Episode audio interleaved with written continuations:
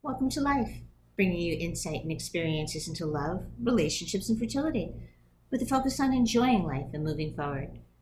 On today's podcast, we'll be speaking with Rabbi Elon Siegelman regarding fertility and Judaism. Welcome to Life, Love, Insight, Fertility, Experiences. I am here today with Rabbi Elon Siegelman, who is from one of the largest, most profound fertility organizations. It is such a pleasure to have you here today, and I am going to ask you if you could please tell us about the organization and about yourself. And thank you very much for being here. Uh, Lori, the pleasure is mine. Thank you for having me. It's a real honor to be here to address uh, this important topic to all of your listeners. And it's a topic that really has to be addressed, has to be brought out to the forefront because the more people know, the more people are informed, the more empowered uh, we will be to make the right decisions, to get the best care. Uh, it's it's really it's an honor to be here. So thank you. As you mentioned, my name is Rabbi Ilan Siegelman. Uh, I'm a rabbi in Queens congregation. Uh, in I have a congregation in Kew Gardens Hills, and I'm also the rabbi of PUA, I am the rabbinic advisor for PUA in America. PUA is a very large organization that has an incredible starting point. Yeah, PUA actually began in Israel mm-hmm. about 30 years ago as a response to the rabbinic, uh, the, the, as the, the rabbinic response to the new fertility treatments that that were coming into the world. When when Louise Brown was born, about 40 years ago, there was a big question mark in the Orthodox Jewish community whether such treatment would be permissible and accepted into the community. And unfortunately, the initial response was actually quite negative. They they didn't really want people doing these treatments, and I believe it was because of that dark unknown. Nobody really knew much about it. Uh, really, no one knew what was happening. I had the opportunity to speak to a priest about Catholicism, and Catholicism was going through the same thing in many ways. It's what do we yes. do? You know, where did right.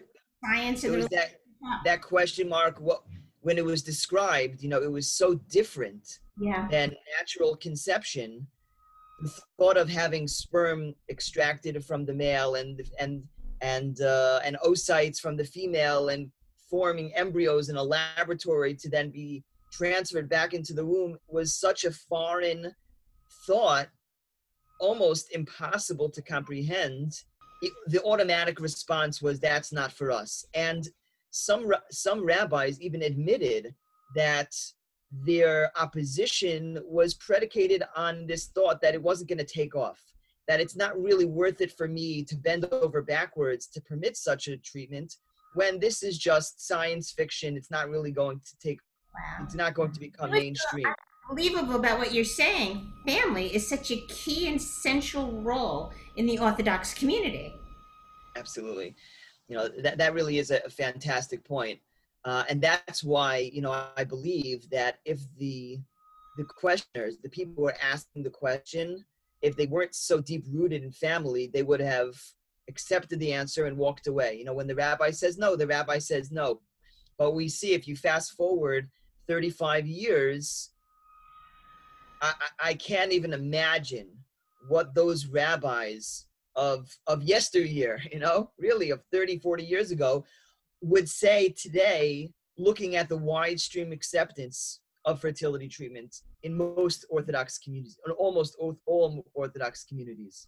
In fact, there is a fascinating series of responsa, but written by one of the leading rabbis in Israel named Rav Moshe Sternbuch, and Rav Moshe Sternbuch has a collection of written responses to these questions. And at first, he wrote unequivocally that th- this is inappropriate. This type of treatment is inappropriate, and we should not uh, we should not engage in such treatment. And over the years, 20 plus years, if you follow his his writings, he shifts. At first, it's small shifts, as you know, going from that hardcore no to maybe a softer perhaps mm-hmm. moving all the way to the other side of the spectrum that one is actually actually obligated to undergo such treatments Wow. because of that mitzvah, because of that commandment and obligation to procreate and to fill the world with children. So I think what changed was the acceptance in the world. Medicine advanced, and people just really saw that this got off the ground. It took off in such a positive way with so many children, thousands and thousands and thousands of children being born due to this reproductive uh, technology. And, therefore, that actually did shift the response of, at One the rabbi could have that kind of influence. I, I, he happens to be quite an influential rabbi in Israel, but it's not just him. I'm, I'm using him as an example, but I believe that this is that this is uh, the same approach that many, many, many rabbis have taken, and you can follow in their writings. You can follow the shift, uh, it's which is just unbelievably fascinating and and beautiful to see how how Jewish law.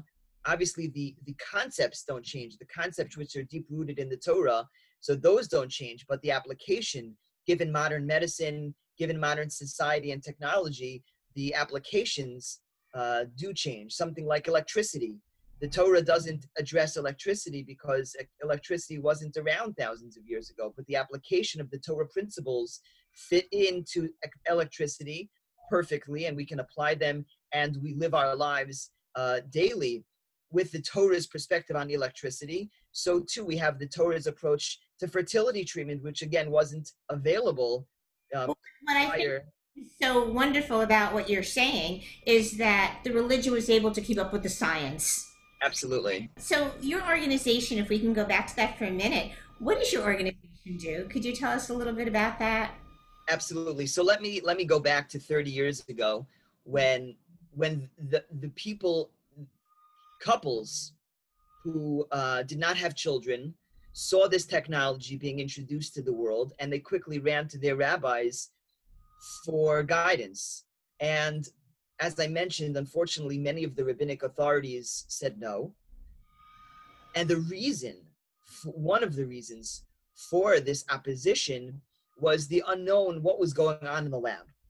When the sperm comes in and the egg uh, comes is is um, you know the is retrieved and the and the fertilization takes place it's done behind closed doors no one really knew what was going on. And to go back to that point that you mentioned the the the the family and lineage is so important to us in our jewish faith. Should there be a an option or an opportunity heaven forbid that the wrong embryo the wrong genetic material would be implanted in the wrong woman that could present serious serious issues to jewish lineage and and therefore many rabbis said that we should not engage in fertility treatments. And it was really Machon Pua, uh, the Pua Institute, uh, 30 years ago, that decided that, hey, wait, if we can set up and organize some type of supervision and observation procedure in the labs to see to it that everything is fine, there will be no mix ups, there will be uh, no uh, genetic material from one woman implanted into the next or one man into into the next someone else's wife. So perhaps we can uh, begin to permit such treatments because again that issue will not be on the table. And that's really how pua began. Pua began by uh, by really by- by brainstorming and it was a, a small group of rabbis led by Rav Menachem Burstein uh, in, in, in Israel. How can we set up a system to allow for couples to undergo treatment according to Jewish law? That was the mission. And any obstacle, Now, I apologize, but so 30 years ago, we weren't a donor egg and donor sperm, and surrogacy was not as prevalent. correct. We were just talking about basic IVF and and and IUI. Okay. At that point, IVF, you know, the in vitro fertilization, Yeah. And the medication to elicit more eggs would be okay to use. Sure. Yeah. At that time, really, one of the main issues was as soon as you have genetic material leaving the body, which Yes. again is so foreign from natural conception, Absolutely, yeah. then we needed to address that issue and resolve it. Um, so that's how Pua began. Pua began with a team of observers, uh, and the rabbinic uh, the rabbinic body which was the kind of the brain behind this mission. When you say observers, do you mean the Orthodox community? Members of the Orthodox community who would actually enter the operating room and the and the clinic and follow the genetic material, whether it's the sperm or the egg or both, mm-hmm. and followed from the moment it leaves the body until the point where it's implanted back into the body or discarded or whatever is happening with it, so that we will have proof with our own two eyes that everything is being done without any question. Just similar similar are there certain doctors or certain labs people go to for for fertility treatment when they're following the orthodox and just just to let people know in case they don't um, judaism is comprised of three general practices which would be reform conservative and orthodox. Um, it's typically the orthodox that would follow the letter of the law so to speak. Not that others don't have thoughts and feelings about it. Of course they do especially in times of crisis. But the organization was really developed for the Orthodox community, which we'll talk a little bit more about, and and the different teachings in the Orthodox community. So I just wanted to kind of add that into the cover. Yeah, perfect. Thank you. Yeah, thank you. It's a, it's a very important point. Would um, doctors or labs because I'm thinking, okay, well, the somebody from the Jewish community is going to have the role of now following the egg and the sperm, but then it's going to go to the lab and be in the lab for five days, right? Three to right. five days.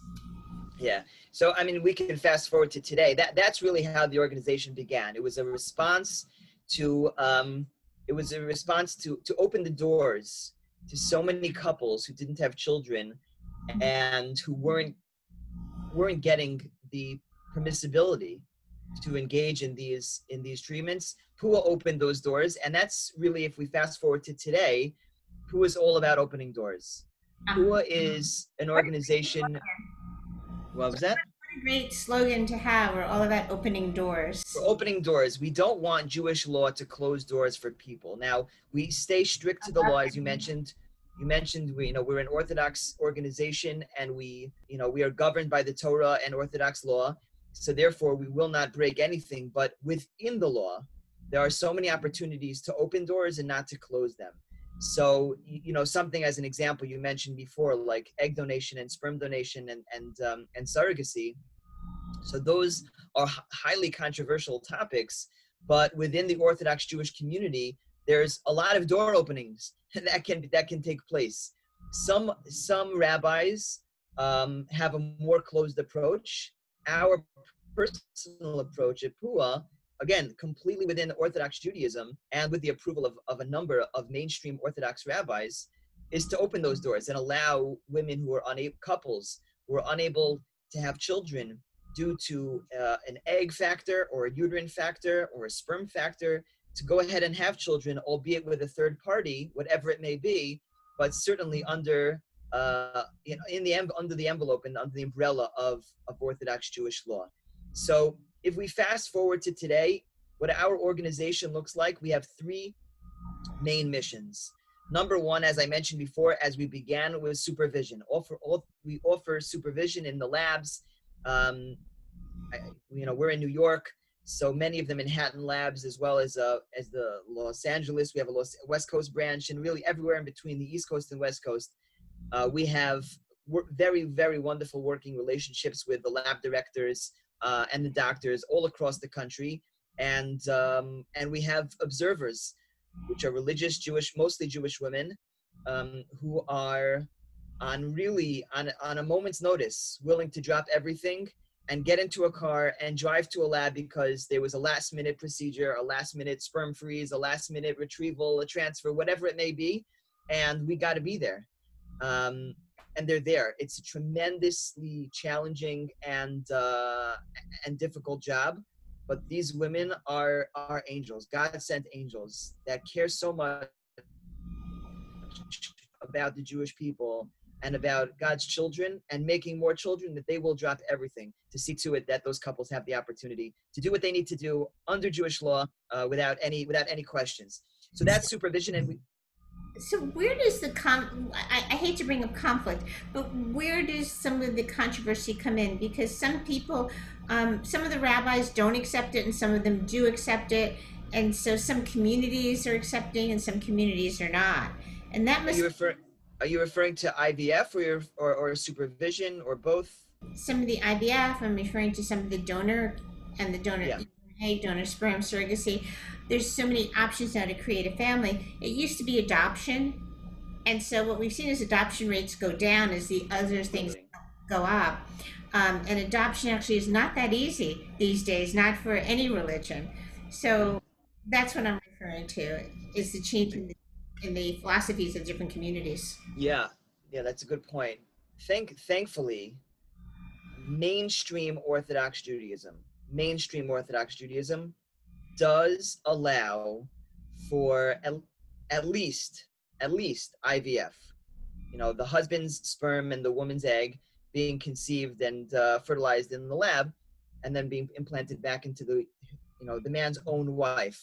When we're just dealing with those two individuals, husband and wife, and they just need a little of uh, medical assistance, mainstream Orthodox rabbis do permit such treatment there are I don't want to call them outliers, but there are more there are rabbis in the ultra orthodox community, perhaps some in the Hasidic community, that question and sometimes don't allow. But even then, I've spoken to numerous Hasidic rabbis um, who who are in charge of their population of thousands, of tens of thousands, hundreds of thousands, uh, and they are actually quite intimately familiar with the ins and the outs of IVF, and they do they they do they do permit it. So I'm I'm happy and and um, I'm privileged to say here on the air that I would say the majority of Orthodox Judaism does permit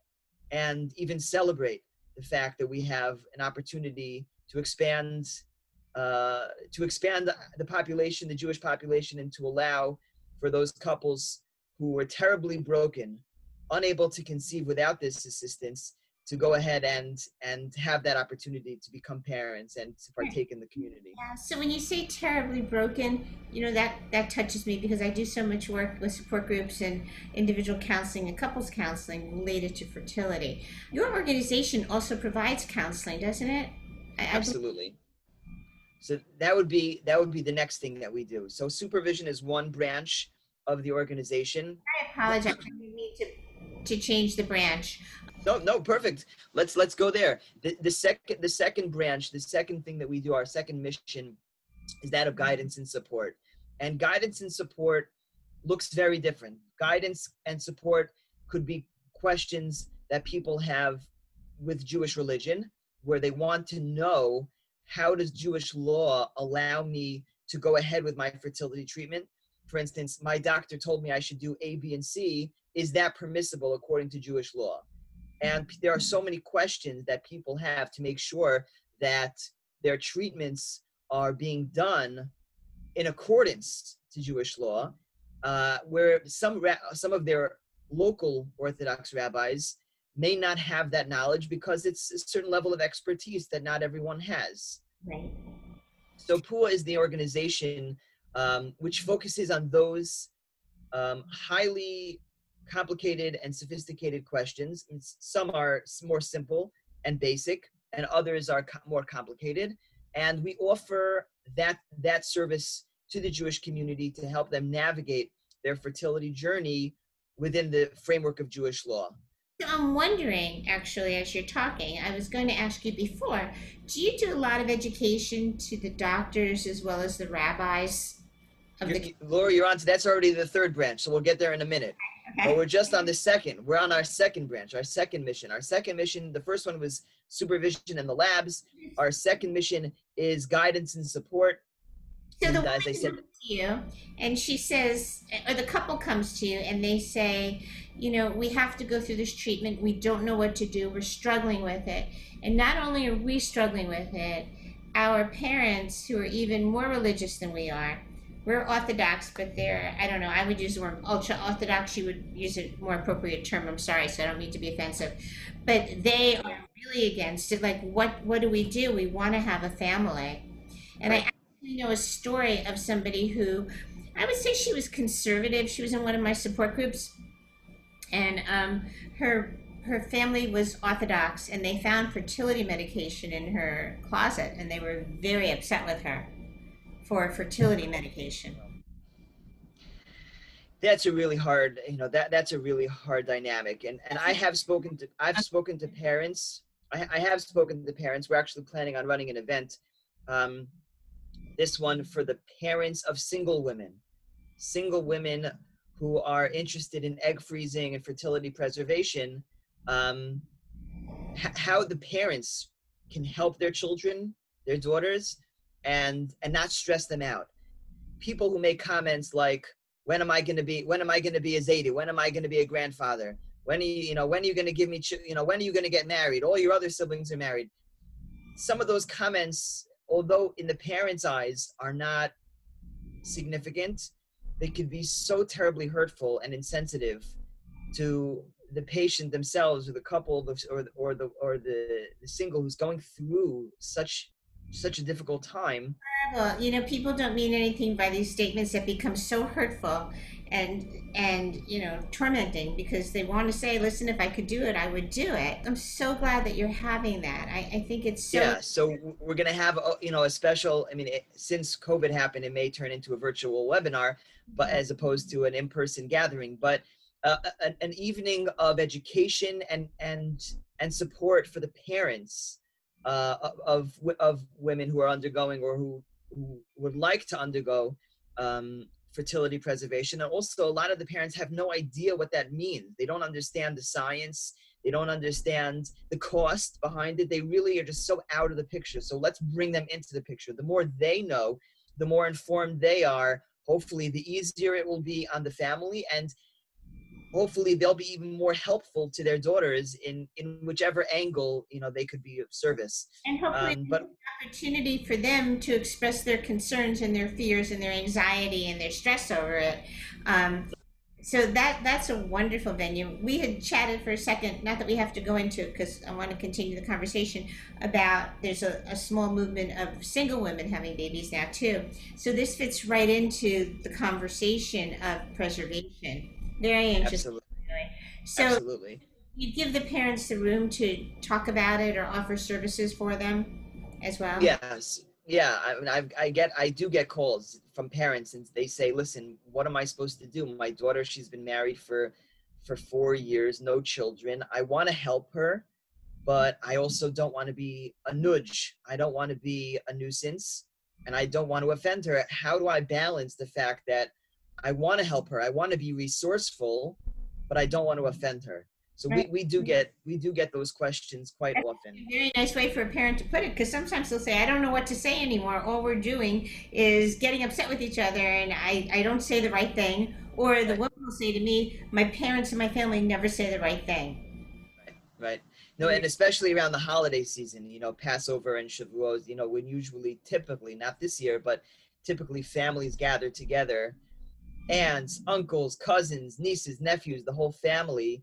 Um, and often, inevitably, those comments come up, you know, at the at the holiday table, conversation about children, and hey, how come you know it's been hasn't it? When did you get married again? Weren't you? Haven't you been married for three years? Come on, get to work, guys. Something a comment like that, which seems like an innocent comment, but it could be it could be a disastrous a disastrous comment for for the struggling couple. Right. right. I hope people are starting to pick up on that. That's what we're trying to do. We're trying to, you know, break the stigma and and become a little bit more out there, so people will read about us, see what's going on, learn more about infertility, and take a step back and say maybe I should be a little bit more careful before I make a comment like that because I just saw a webinar, I read an article, and, and I may have a little bit of an insight as to what they're going through. I wouldn't want to I wouldn't want to offend them. I wouldn't want to get them upset. Through this area of, of Puat, you're able to provide um, education and counseling as to the treatment and as to coping with going through infertility treatment. And I know it feeds right into the third avenue, which is navigating the system. And yeah. what do you do when your community is a community where if you said you needed more treatment, they would not be happy with it and you would feel very like an outcast, or maybe you would be outcast? What do you do at that point with somebody who is somebody who wants to be observant? Yeah, so that's an excellent question, and um, and that, that speaks of the third the third branch, which is education. So again, the first one was supervision. The second one was guidance and support. And guidance and support is medical questions, referrals, Jewish you know questions in Jewish law, as well as the emotional component. We have a we have a, a team called the Pua Cares team, which is made up of uh, therapists and social workers who are professionals and have a you know dedicate some of their time just to speak with our couples and singles who are going through fertility challenges and uh, and to offer that support. So that's a really really essential service um, that we're lucky and privileged to be able to offer to the Jewish community. And the third and the third branch, and we'll get to your point now, is that of education. And education um, looks very different. Education, as you said, could be education of the doctors. We have a number of programs that we run with different labs. I've gone, you know, across the country speaking in, in actual in labs to the medical team from the actual reproductive endocrinologist to the lab technician to the lab director they're all there it's usually like a lunch and learn it's a great it's a great afternoon the staff loves it because they get free lunch they sit down and i lecture sometimes once twice three times depending on how frequently i go um, and and we talk about religious the sensitivities of being a religious jew and what it means to undergo fertility treatment as an orthodox jew things like Shabbos, right? On Saturday, when the doctor says something like, oh, why don't you come in for monitoring on Saturday? So to the Orthodox Jew, that's how am I going to do that? How am I going to get into a car? How am I going to travel on Shabbos? I'm not allowed to drive. On Shabbos, I'm not allowed to do these things. But for a nurse or a, you know, or a doctor that doesn't know better, so they may just be fueling this fire which is burning inside of them of of discomfort, of anxiety, and now I have to add Shabbos into the equation, it could just make it so much worse. Uh, and all different types of issues where there can be a conflict between Jewish law and fertility. So we address those issues and inform and educate the doctors how they can go about handling the situation and treating an Orthodox Jewish patient with the utmost respect and sensitivity uh, to make everyone happy. The patients will be happy, and when the patients are happy, the doctors are happy, the doctors will have more patients because patients will want to go to them. It works out wonderfully. And, and really we get better care. The Jewish community gets better care because of these, these sessions.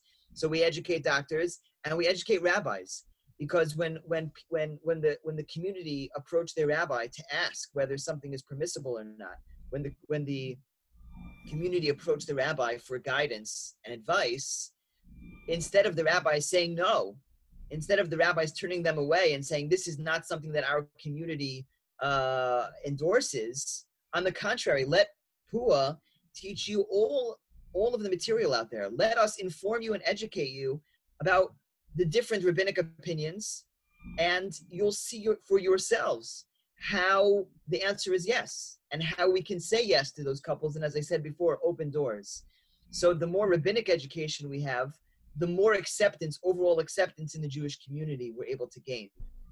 Yeah, which is wonderful. I know at times though, um, I hate I hate to bring this up, but I'm going to. Um, at times, I've heard of women and and men moving from one community to the other if they wanted to use a donor egg or they wanted to go to a surrogate because the community was not accepting. And at that point, I suppose that's very challenging for you as well when they, if they come to you. Yeah, you know when we talk about donor eggs and, and surrogacy so as i said before you know third party isn't as accepted as as mainstream ivf right. Oh, so it's true that everything that i'm speaking up until now is really kind of ends at ivf once we enter the world of third party then we have uh, a number of different opinions amongst the orthodox spectrum. Some of the most world renowned leading rabbis, as ultra orthodox as you could get, permit third party and others do not. So there it's more of a sensitive issue. Um, one of my, I mean, no week goes by, I want to say even almost no day goes by without a question about egg donation and surrogacy or sperm donation. And it's really, it's become, you know, just not because I'm an expert in this, but just because I have so much familiarity uh, every day dealing with these issues, speaking to different rabbis and speaking to different doctors about it. It's kind of become my expertise. You know, third party, uh, how to navigate it in the Jewish community. Uh, I have I have had the privilege to have many conversations with leading Orthodox rabbis. Some of, as I mentioned, the most ultra Orthodox as you can get, that have given us the green light and who are helping women uh, who have a uterine factor, who need a surrogate, uh, or or women with premature ovarian failure who need an egg donation, or women, you know, fragile X, the genetic disorders, the Klinefelter syndrome patients who need sperm donation. You know, it really runs the gamut. Um, and and thankfully, there's there are so many leading rabbis with an open with an open mind um, that that really do allow for all this to take place under the guidelines of strict Jewish law. I'm so happy to hear that's changing. Yeah, it really is changing. Moving. Yeah. It probably will continue to move as the years go on. I'm hoping because it's a horrible struggle to go through, and then to have to leave your community um, where you go to services every week or more than every week, and you you spend weekends or sh- and Shabbos with. Um, in case you aren't familiar with Shabbos, it's it's you know the Sabbath in the Jewish religion where people are are home and with friends and family, and it's about family in many ways, and. I'm glad to hear that that's starting to change because to have to leave that and also go through the fertility struggle at the same time is a very hard thing for anybody to cope with. Right. Absolutely. It's the community. Mm-hmm. The more education that the community is exposed to, the more informed they are about fertility treatment, about fertility acceptance. So their perspective will change drastically. You know people who don't know anything about fertility treatment they just think this is some crazy god-forsaken treatment that no only one in a million people go through. You're that person that goes that, that goes through that's crazy. But once they begin to open up and to see how common it is how accepted and what exactly it entails so number one they'll have a more general accepting nature towards it. And then when they go into even the nitty gritty we'll call it exactly what it entails the shots the prep the monitoring the the blood work the ultrasounds. So then they'll even have an appreciation. Wow you're going through you're what you're going through ivf i can't imagine. Is there anything i can do for you? Can i send you know can i send pizza to your house thursday night? So or you know can i prepare meals for the weekend? Hmm. Once that once that, that shift takes place where people understand what other what their neighbors are going through and i say neighbors because inevitably it's all over the place. One in, one eight. in eight. couples one in seven couples one in eight couples whatever the number is now it's everywhere. It's your neighbor it's your cousin it's you're you're saying that that about educating the community as well. I actually just finished a book i wrote about um, donor egg. I'm going to send it to oh, the wow. sending it to the publisher in the next couple of weeks some of the illustrations. oh very nice. Good luck I would love I would love to read it. Oh, I'd love for you to read it. It's just a simple story. It's not a scientific story, but it's to educate and it's to help actually people become comfortable with the concept. Mm-hmm. Because that's the key. Understand it and become comfortable with it and gain knowledge, and that will empower you to be able to open up your mind to change. So that's what the rabbis did, actually, who started Pua, from what you said and now it's kind of like bringing everybody up along the road with you. That's yeah. right that's right. At every step in the way there are always challenges. And you know when when um, we just had a there was a there was a real big tumult in the community about about uterine transplants. You know when the newest technology um, is introduced so what happened 30 40 years ago is happening on a smaller scale but it's always happening. The rabbis always have to address the issue, address the technology that's being introduced, kind of dissect it and figure out what exactly it is from a medical perspective. How does that fit into the Jewish law? And what is going to be our overall approach? Now, inevitably, you're going to have different approaches. As you said before, Reform, Conservative, Orthodox, and even amongst Orthodox Jews, there's going to be a difference of opinion. But let's take a uterine transplant. For the most part, it's it's been it's accepted as medical as medical um, technology advances, and it'll become more widespread, hopefully. So then we'll we'll see more and more of it. Right now, it's quite limited. But but there was that that same discussion, that same conversation that took place 40 years ago about IVF, just took place around uterine transplants. So we see that constant, constant conversation based on what's being introduced. And the amazing part about the Orthodox community is that they very, very, very heavily rely and consult with their rabbi before they take action. Not just about fertility, but about many, many things in life. So the rabbi has a huge influence on the community so for them to be able to have somebody like you to educate them and teach them is is wonderful. It's a blessing really for the community because they need that. They need people who are knowledgeable, open-minded, and able to kind of get some perspective on the situation so they could share the information in a non-judgmental manner. And that's really so so wonderful about Pua because you accept anybody who comes to you um, who needs this assistance and needs the guidance, whether it's the person going through it, the parent, the relative, the doctor, or the rabbi. That's right. It's an incredible organization, and I'm, I'm so glad that we were able to have you on today. I don't know if there's anything else you wanted to cover, but I think this was wonderful information and an incredible resource for anybody who's Jewish or Orthodox or who just wants an insight into how religion uh, for the Jewish population evolved with fertility. Yeah, I really thank you for having me.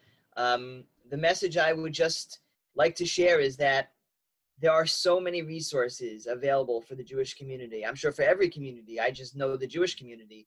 There are so many resources that are available, and people ha- may have this perception that if I ask the rabbi, he's just going to say no. That's not true it may be true, but you will always be surprised. There's so many people that are surprised. When they asked the rabbi, they were expecting a no, no, no, and they got a yes, or they got a different response. We want to work with you. And as we always say, it's much easier to say no than it is to say yes. Everyone can say no, but in order to say yes and to be able to support yourself, you need that wide breadth of knowledge, that experience, and the familiarity with the medication, the technology, Jewish law, with that, all of that. And that really is uh, the expertise of PUA. We have a rabbinic team in Israel. Uh, myself, we have a rabbinic team. I have uh, you know a few partners here in, in, in New York, on the West Coast, in, Wait, in Australia. I'm sorry for interrupting you, but what you just said I think is so important because it's so much harder to say yes than it is no. And it's so much harder for the person going through a fertility journey to have the strength to say to their rabbi, I really want this. I need you to listen. I need you to wait a minute. And then to take the control to decide what they're going to do based on their rabbi's answer.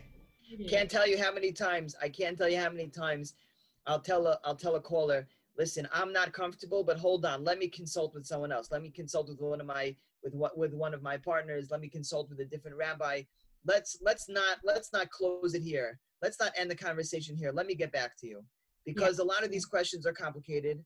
A lot of these questions are, are, are nuanced and even speaking it out with other rabbis, getting their perspective and their knowledge will bring us closer to to opening those doors that that couple needs i think that that's so important for people to take away from this conversation you don't have to take no as an answer yeah absolutely i would encourage anyone that has any questions uh, on fertility, um, whether it's related to Jewish law or the medical the medical side. So please pick up the phone and call us. You can Google, you know, puafertility.org. You can call us on, you know, you can find the information online. You can email us. We have an Ask the Rabbi um, option. We can schedule a free consultation option. It's all there on our website, puafertility.org. And uh, I encourage everyone because no one, no one should do this alone no one should do this without rabbinic support or emotional support and and there's so many resources to help the community at large everyone should take advantage so thank you so much and that was puat.org if anybody wants to reach out Pua, P-U-A-H fertility.org. Thank you so much for being here today. And if anybody has any questions or comments, please feel free to reach out to me at lorimetz.net.